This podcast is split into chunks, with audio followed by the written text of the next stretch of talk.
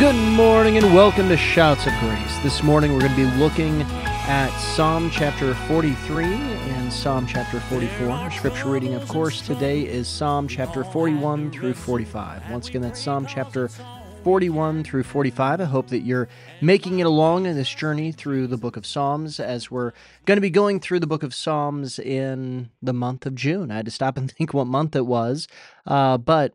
It, it, it is. It, it has been something that I've really been enjoying, just going through the book of Psalms. I always think that the book of Psalms really goes and it takes your mind and it focuses it back on Christ. It puts your mind back where it is supposed to be. And I, I really enjoy seeing that, and of course, really enjoy getting back into that right focus. Not that that should ever be a time when your focus shouldn't be on Christ, but there are times when you just need to get refocused back on God and who He is. And today we're going to see that quite a bit while we read Psalm chapter forty-three and Psalm chapter forty-four. And it says this, starting in chapter forty-three. Vindicate me, O God, and plead my cause against the ungodly nation. O deliver me from the deceitful and, and unjust man. For you are the God of my strength. Why do you cast me off? Why do I go mourning because of the oppression of the enemy? O send your light and your truth. Let them lead me. Let them bring me to your holy hill and to your tabernacle. Then I will go to the altar of God, to God my exceeding joy, and on the harp I will praise you, O God, my God. Why are you cast down, O my soul, and why are you disquieted within me? Hope in God, for I shall yet praise Him, the help of my countenance and my God. We see here uh, in, in this psalm, once again, that idea of the holy hill. This has really kind of become a theme, this first section of the, the book of Psalms is, is God's holy hill, whether it was in Psalm chapter fifteen, um, I believe it was also in Psalm chapter twenty-four, or uh, right around there as, as we, we read that, but it was definitely in Psalm chapter fifteen. As we went, we looked at that of going up to God's holy hill, and we see once again this idea of God's holy hill, and he says, he he he goes and he says, oh, send out your light and your truth, let them lead me. Well, what is the light and the truth? Well, we, we know that the light and the truth, there are two things in Scripture that are both called light and truth, and one is the Word of God. Uh, Thy word is a lamp unto my feet and a light unto my path. And of course, we, we know that Jesus said, sanctify them by uh, truth. Your word is truth. And of course, we also know that Jesus is called the light of the world. And he's then also called, or he goes and he says, I am the way, the truth, and the life. No man comes to the Father but by me. We also know in John one that Uh, Jesus is the Word. He's the Word made flesh. And we also, of course, know that that Jesus, he goes and he says uh, to the Pharisees, you know, you search the Scriptures because you in them, you think that you're going to find eternal life. But these testify of me, is what he goes and he says. So th- there's a few things that we can draw from this before we go and read Psalm chapter forty-four. And these things that we can draw from this is that it is God's Word and Jesus Christ that always bring us light and truth. Those two things always bring us light and truth, and the Word of God and Jesus Christ never contradict one another. The Bible is never going to contradict the mind of Christ. You know, so many people want to go and they want to put on the mind of Christ. They want to go and, and act spiritual in their life, and then they go and they say that God is calling them to do something outside of the Bible, something something against the Bible. But God's Word is always in accordance with God's will. These two things do not contradict. But we see here that when uh, when when Jesus Christ enters into your life, and when you let the Word of God enter into your life, what are they going to do when you let those two lead you? And of course, they're leading in the same direction. Jesus often leads you through His Word, and He's never going to lead you against His Word. But but what happens with that? Well, they're going to lead you into God's holy hill and into His tabernacle. We see here it's going to lead you into fellowship with God. And then it goes and it says in verse four, then I will go to the altar of God. to God my exceeding joy, and on the harp I will praise you, O God, my God. And we see here that there are three kinds of worship that are given. The the, the last one, we'll, we'll go backwards. It starts off with, or, or it ends off with praise, right? That's one way that you can go and worship God. You can go and praise the Lord. Go and talk about what God has done in your life, about who God is. Adoration, praise, thanksgiving. These three things all go hand in hand. But then it also was going in and talking about and uh, and on the harp, on the harp. This is the idea of going and learning a skill, right? I, I I'm not going to be able to sit down anyway and just be able to play the harp. If I were to go in to play the harp, I'd have to practice, practice, practice, practice, practice. I'd still be terrible at it because music's just really not my thing. But we, we, we look at this concept here. Another way that you can go and worship God is not just with your praise, whether it's adoration, talking about how great God is, thanksgiving, thanking God for what He has done, or, or praising, lifting His name up so that others can see it. We, we go and, and we can also worship God by becoming proficient, by getting excellent in a skill and offering it, using it for God. And then, of course, before that, though, it said, then I will go to the altar of God, and that is a sacrifice. You know, another way to worship God is to give something up so that you can walk inside of God's will, so that you can follow God's leading in your life. There are times when God calls you to give something up. Now, these things that he, he calls you to give up, they might seem like they're good. They might seem like they're opportunities. Uh, they, they might just be neutral and something that you enjoy.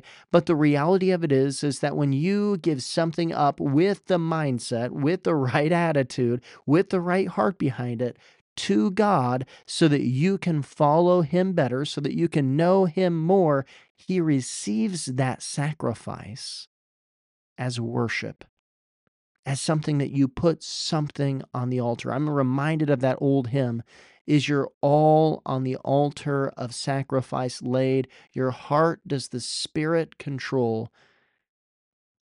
Those are convicting questions. Is your all on the altar? What is it that you need to put on the altar today? But let's get into Psalm chapter forty-four. Psalm chapter forty-four, and it says this in Psalm chapter forty-four, "We have heard with our ears, O God, our fathers have told us, the deeds you did in their days. In the days of old, you drove out the nations with your hand, but them you planted. You afflicted the peoples and cast them out, for they did not gain possession of the land by their own sword, nor did their own arm save them, but it was your right hand, your arm, and the light of your countenance, because you favored them. You are my king, O God. Command victories for Jacob." Now, I just want to stop here for just a moment because I want you to understand what's going on, what the psalmist is talking about here.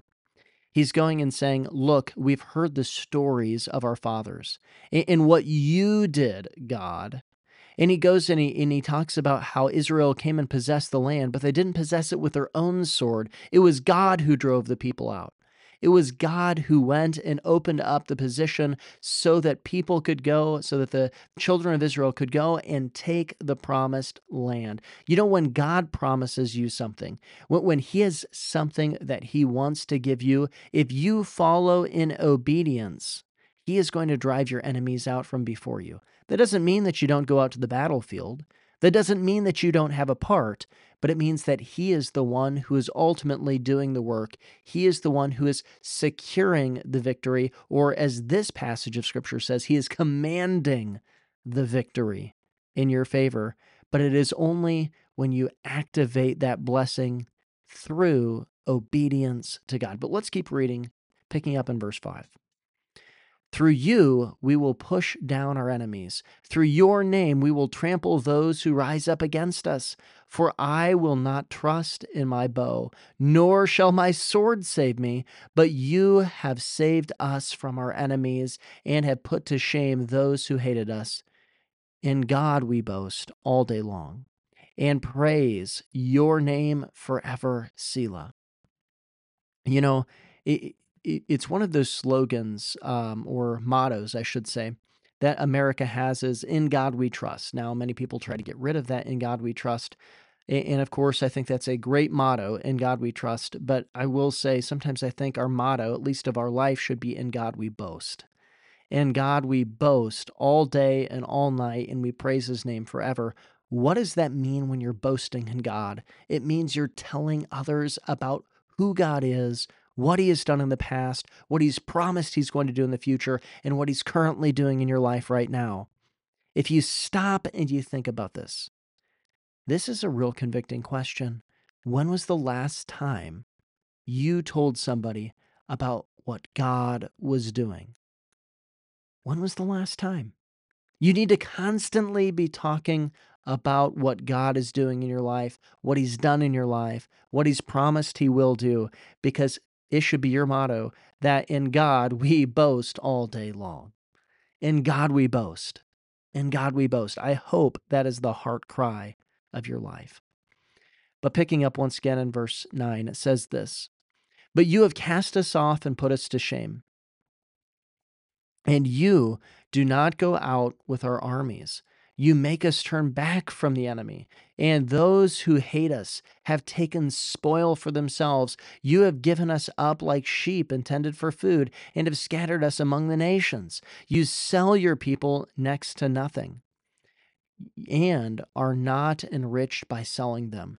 You make us a reproach to our neighbors, a scorn and derision to all those around us. You make us a byword among the nations, a shaking of the head among the peoples. My dishonor is continually before me, and the shame of my face has covered me, because the voice of him who reproaches and reviles, because of the enemy and the avenger, and all that has come upon us. But we have not forgotten you, nor have we dealt falsely with your covenant. Our heart has not turned back, nor have our steps departed from your way. But you have severely broken us in the place of jackals, and covered us with the shadow of death. If we had forgotten the name of our God, oh, or stretched out our hands to a foreign God, would not God search this out?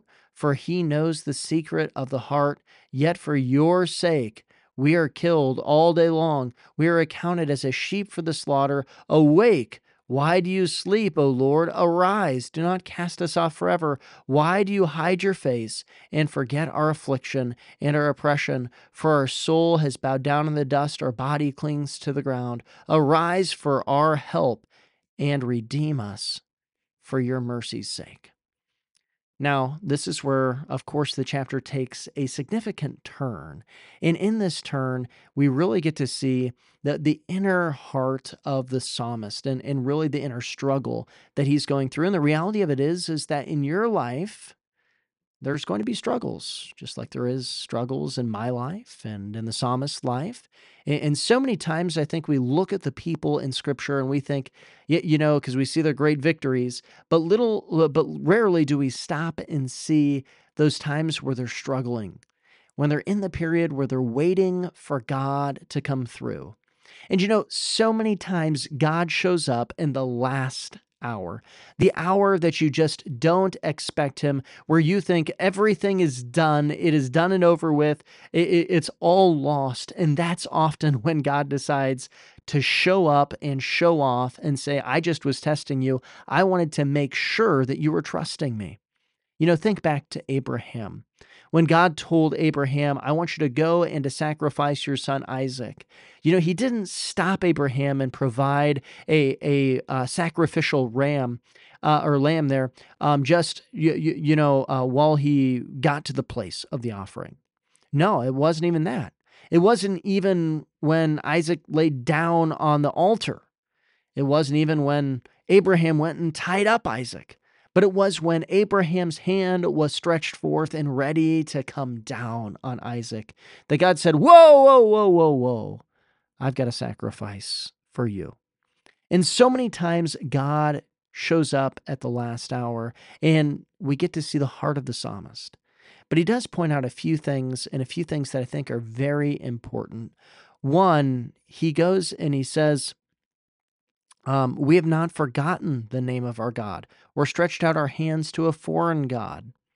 He also goes and he talks about how they, they've not broken the covenant or gone backwards. Their heart hasn't turned around and gone the other way.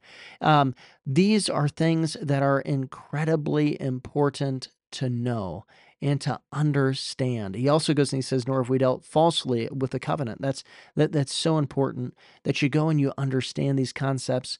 It, God comes through for them.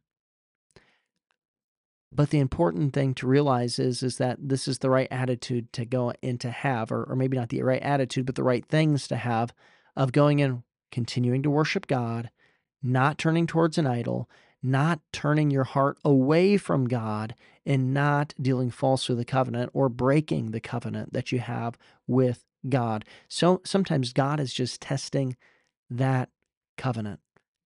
He's just going and allowing you to be Uh, attacked and to have difficulties in your life, not because he wants to see you to be attacked and have difficulties in your life, but because he wants to test your faith.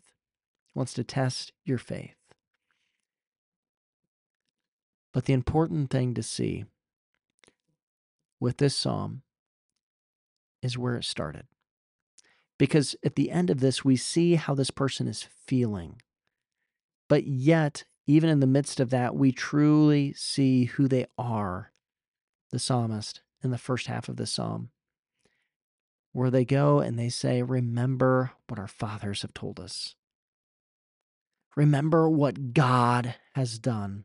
You know, when you're waiting for God to show up, one of the important things to do is to remember the victories of God in the past so that you can be assured of the victories of God in the present, and so that you can claim the victories of God in the future. Well, thank you for listening today, and remember Joshua one, eight, and nine as we depart. This book of the law shall not depart from your mouth, but you shall meditate in it day and night, that you may observe to do according to all that is written in it. For then you will make your way prosperous, and then you will have good success. Have I not commanded you, be strong and of good courage. Do not be afraid nor be dismayed, for the Lord your God is with you wherever you go. It's all we can do. And while we trust in Jesus, sometimes he leaves us waiting for his hand to move. Oh, but even in darkness, we hold to the promise. There's nothing we can't overcome. So that war you've been fighting will end in God's timing. Sing like the battle.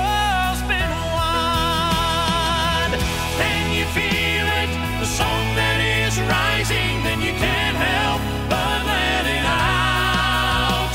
If you're trusting in faith, even now while you wait, lift up a victory